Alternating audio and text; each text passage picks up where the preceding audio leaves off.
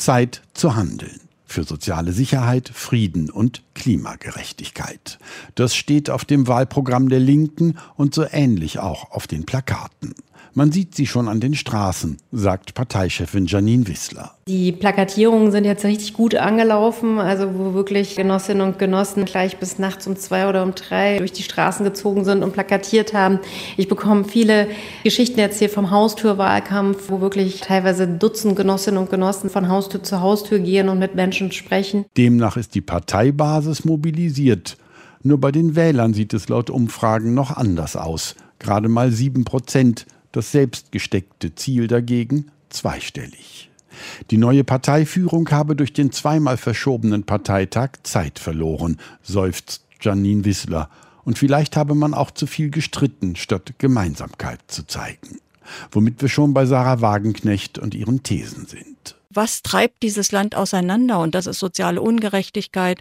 Ich finde, das sind die wichtigen Themen, über die wir reden sollten und nicht über Genderstotterei und eine völlig überzogene Debatte, wo eben Meinungen, die viele Menschen teilen, plötzlich als rechts diffamiert werden. Genderstotterei. Eine Sache für Lifestyle-Linke, wie Sarah Wagenknecht jene nennt, die für geschlechtergerechte Sprache eintreten. Oder auch für Flüchtlingsrettung, Tierschutz oder Radfahrerrechte. Wagenknecht behauptet, solche Lifestyle-Linken, gut situierte Großstädter, würden auf eher traditionell eingestellte Menschen, die anders leben als sie, herabsehen und ihnen ihre Werte aufzwingen. Tatsächlich gibt es eine Kluft zwischen fortschrittlicher Parteispitze und traditioneller Wählerschaft bei der Linken schon lange. Früher hat die Partei das durch ihr Kümmerer-Image mit Sozialberatungen vor Ort wettgemacht. Außerdem war sie die einzige Protestpartei im Osten. Heute gibt es viele der Kümmerer von einst nicht mehr und als Protestpartei kommt die AfD irgendwie härter rüber, während die Linke fast schon dazugehört. Der Politikwissenschaftler Thorsten Oppeland von der Uni Jena sagt, Sarah Wagenknecht versucht die Wählerschaft, die teilweise weggebrochen ist, zurückzugewinnen oder zu erhalten. Und da trennen sich einfach die Wege und scheiden sich die Geister.